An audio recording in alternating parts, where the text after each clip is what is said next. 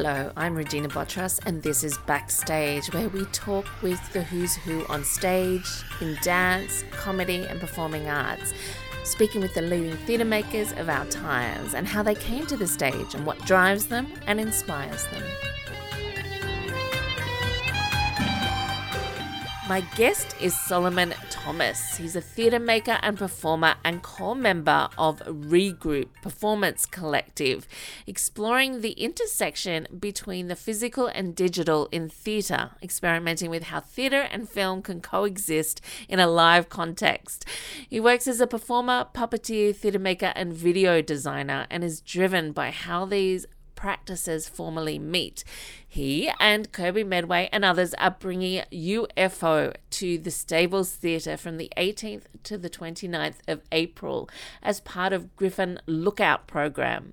It's described as a blend of science fiction tropes, live cinema, and a exquisitely detailed one to eight miniatures. We'll get into that. A mix of video, stop motion animation, and live theatre, bringing UFOs to the stage. Please welcome Solomon Thomas. Hello. Hello, welcome.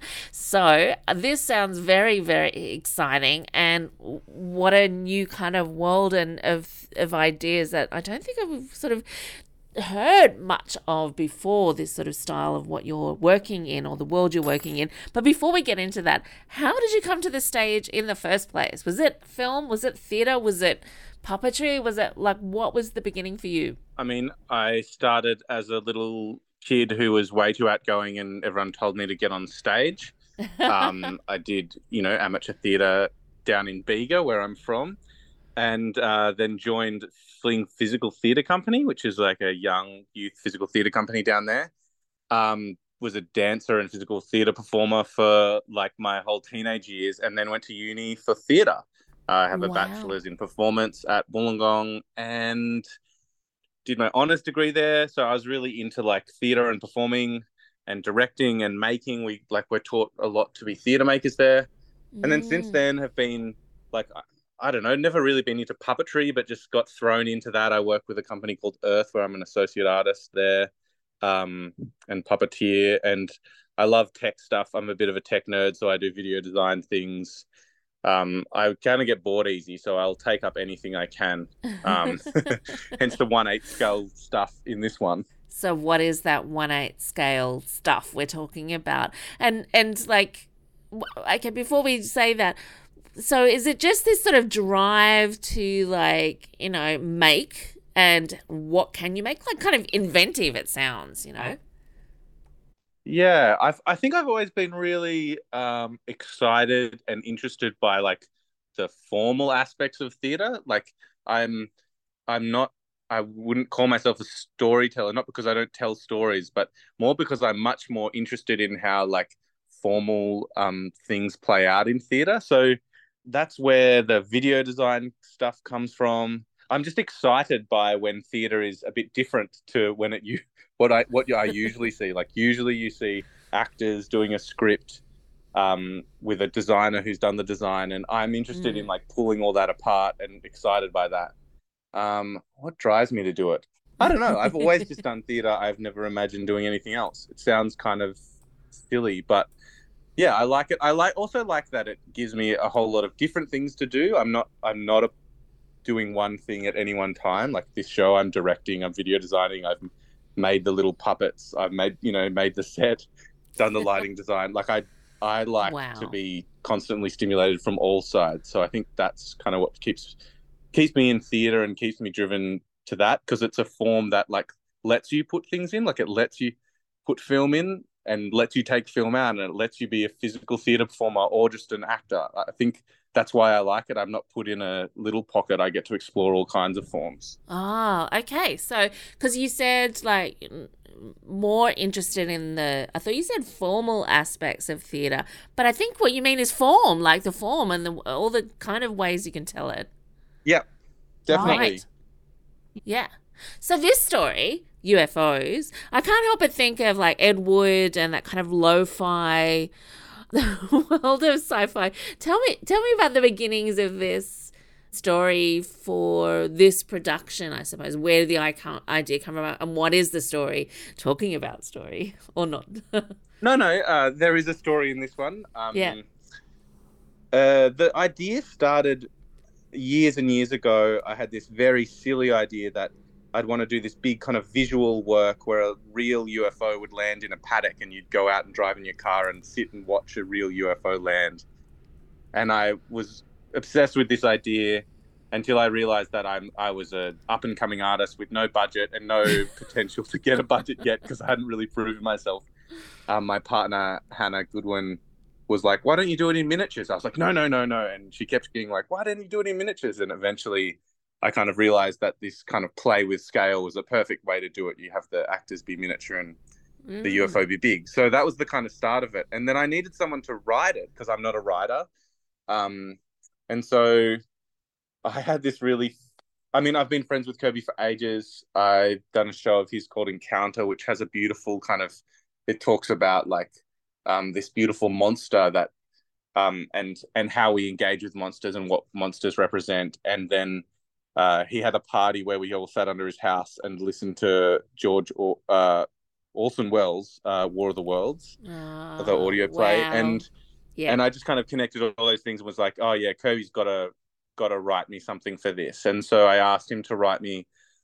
I I would make a thirty minute show where a spaceship lands, and then he would write a thirty minute play that happens after that and that was the first idea for this um, Ah. thing. And he wrote me a little thirty-minute play, and I tried to make something land for thirty minutes, and that was quite boring. My half, but, and his half was quite interesting. So we kind of just kept going on what happens after a UFO lands, and that's where this story is kind of set. It's like uh, four people are tasked with dealing with a UFO after it lands. Uh, it kind of explores kind of uh, the humanity of of dealing with the big unknown and things that are big and unknown. And we're kind of playing with this idea that, like, both Kirby and I, think, are very interested in uh, finding what the human kind of experience is for us. And a lot of that was to do with inaction, like not being heroes. Like, sci fi often portrays people at moments of crisis or moments of large, um, kind of world changing things where humans take action to fix the problem.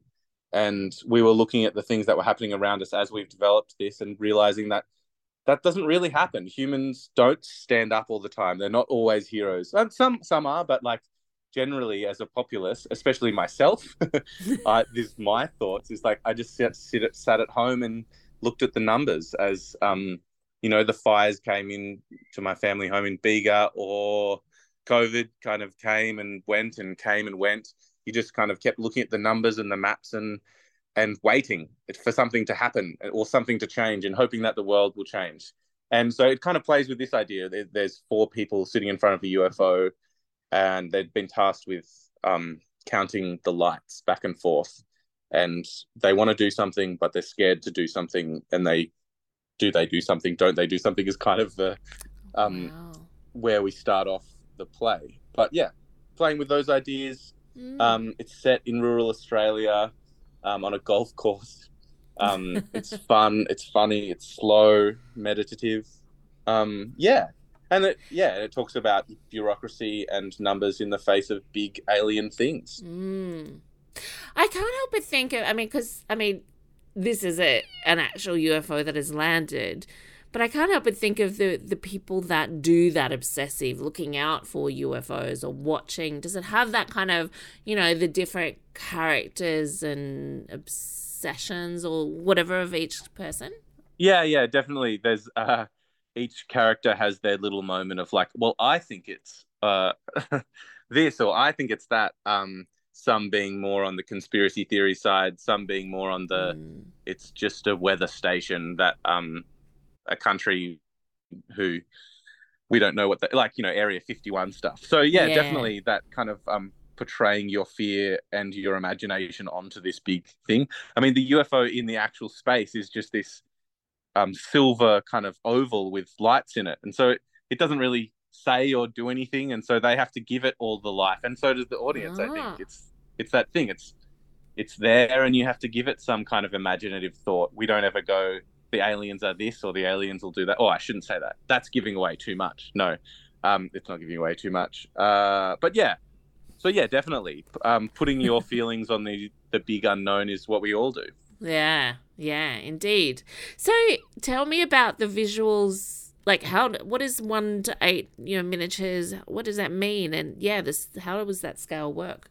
So the scale is like um uh action figure scale. So like okay. Barbie dolls or action figures, it's that size.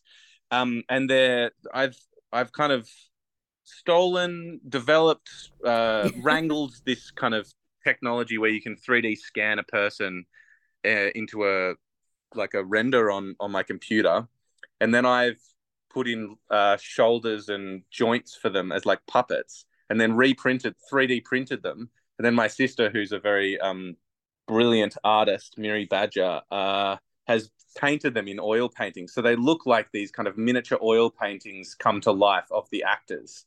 So we scanned the actors, reprinted them with joints, and then they can puppeteer themselves.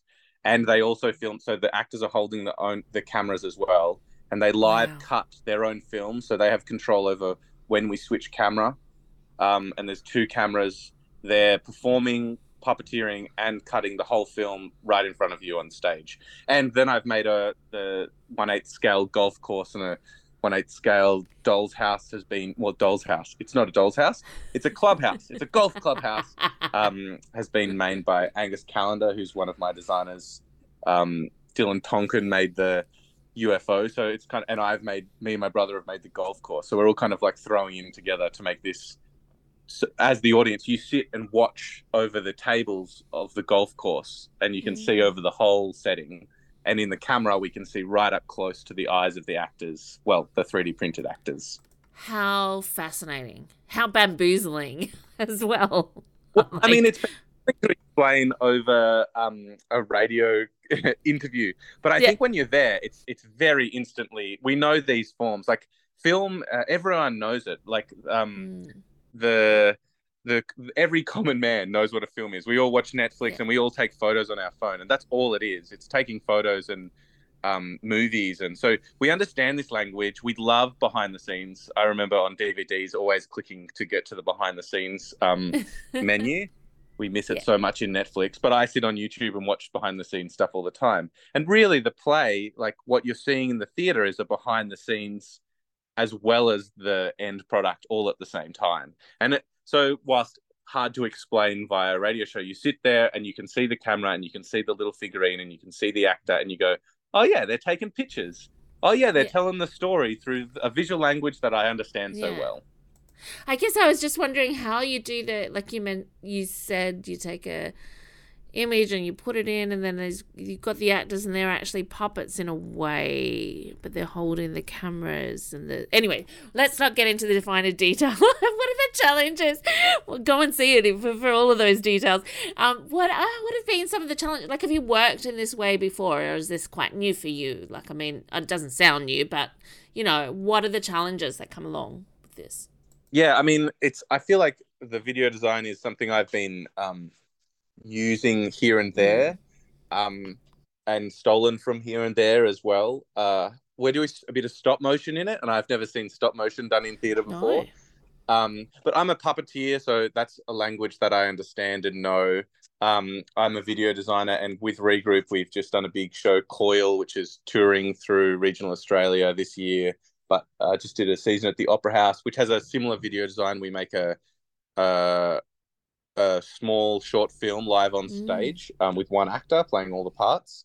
So in that, um, similar stuff, but in that one, I'm the camera person and I run around with the camera, and there's a performer. It's a bit of a different scale, mm. I suppose. there's no 3D models, but yeah, so it's kind of me taking all of the things that I'm quite passionate about: video design, directing, physical kind of formal um, play in theater, conversation between live and um, video and puppetry and video design and putting all of that together. Um, so the challenges, I suppose, for me, the biggest challenge is I have to do a lot of things. Like when something goes wrong in the tech, the director has to step out of being a director and become a tech. Mm. And when we want to fix a puppet, the the video designer has to go from being a video designer to puppet maker yeah. again. So that's like one of the challenges. The other challenge is for the actors. Like I'm asking so much of them.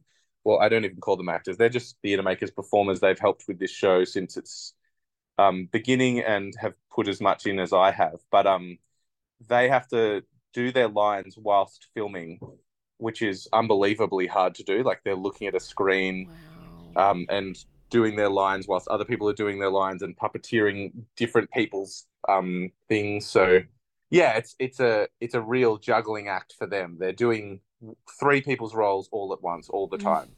Um, so they're they're the kind of challenges, but also I think in those challenges is where the gritty kind of like fun part of this theater production comes. Um, you get to watch them succeed and fail and and and like get there and you know the shots are hard and they have to run and get to the next one and all of that actually the kind of the struggle of this show i think is part of the kind of like um formal interrogation as well that i have with it which is like put people under pressure if they're more interesting to watch. We find new formal fun ways of being at the theater. And it's not just talking heads in a space but rather like kind of a holistic different world that you see. Mm. So, if you if working in this sort of way, do you have like inspirations? Like, do you have you taken ideas from all the sci-fi films or music or you know those sort of things? Yeah, definitely. I mean, like I said, the you know listening to um, that Orwell uh, War of the Worlds is such a great one. You know, uh, what a beautiful ode to liveness and radio and Mm. um, acting and sci-fi and like the questions of real versus like um, not real and news and all this stuff. Like it's a beautiful play with form. Um, I mean, yeah, all kinds of stuff. Lots of Twin Peaks. Ah, Uh, I've been watching Severance recently, which I feel like has a really good kind of tonal um, pace that I've been really enjoying. Um, so borrowing from sci-fi, but also just from anywhere, uh, other theatre shows. There was a theatre show ages ago at Sydney Festival, which I won't remember the name Oh. of. I'm horrible at names. It's a horrible question for me because I never even know the names of movies. But where like a hand walked through a miniature set live on stage with like an orchestra. It was at Sydney Festival uh-huh. at um, Carriage Works, and that was again beautiful. Um, kind of like play with form and fun and cheeky and yeah. I mean, I'm I'm kind of taking taking and borrowing and stealing from everywhere. Yeah, yeah. It sounds it sounds really like uh, I I was just thinking about the. You say you know each of these four characters have this sort of attitude or belief about where it comes from, and then with the technology that you're using and the aspects and drawing on all these, I'm, I was trying to I was going to ask like, you know, what is it saying about today? You know, our life because we do draw on things from all all of these sort of parts of our lives in a way. I mean, I suppose in terms of drawing from all these kind of things, I I always do that. Mm. Like I would consider myself a physical. I'm interested in physical theater, is my main thing, and then yet I'm into film, and yet I'm into kind of 3D modeling, puppetry. Like I just kind of pull and push between all of these different things because I get bored quickly. Have a short attention span, which I think I love. you know, I love like trying new things. yeah. I think the other thing that the show is saying about like where we're at Mm. now is more uh, back to that stuff about numbers and Yeah. bigger things. Like this idea of a UFO, uh, something unknown in front of you, and you have to sit and be in the presence of it, is something that I think we've all been feeling Yeah. um, a lot of. And the feeling of kind of inadequacy in the front, in the face of all of it, and the feeling of like, um, you're not really worth much in the in the bigger scheme of things. Like, uh, and I'm kind of I'm kind of all for that, and like all for exploring that, and and all for looking at how humanity is just kind of like a, a simple task of counting numbers. Um, I don't really mind that. It's I don't think that's depressing. I think that's fine. And so, kind of looking at that, it also the show kind of eventually gets to the idea that like the human centric, um, ego driven version of the world Mm. where humans are so important and nothing else matters, and we are going to save the world, or we are going to fix this, or we'll we cause climate change and we can save it, and all this stuff. We, we, we, we. I think is a really destructive version of looking at the world, and so the the play in the end tries to pull apart that and look at what other things people, maybe ducks, are sitting around and have communication methods and can flap and um, sing and run around and just that we're ignoring that and i think that yeah so we, we try and pull at that as well with the show a bit Wonderful. It sounds extraordinary. Solomon Thomas, thank you so much for joining me. my pleasure thank you for having me Wow, that was Solomon Thomas with UFO playing at the Griffin Theatre from the 18th to the 29th of April.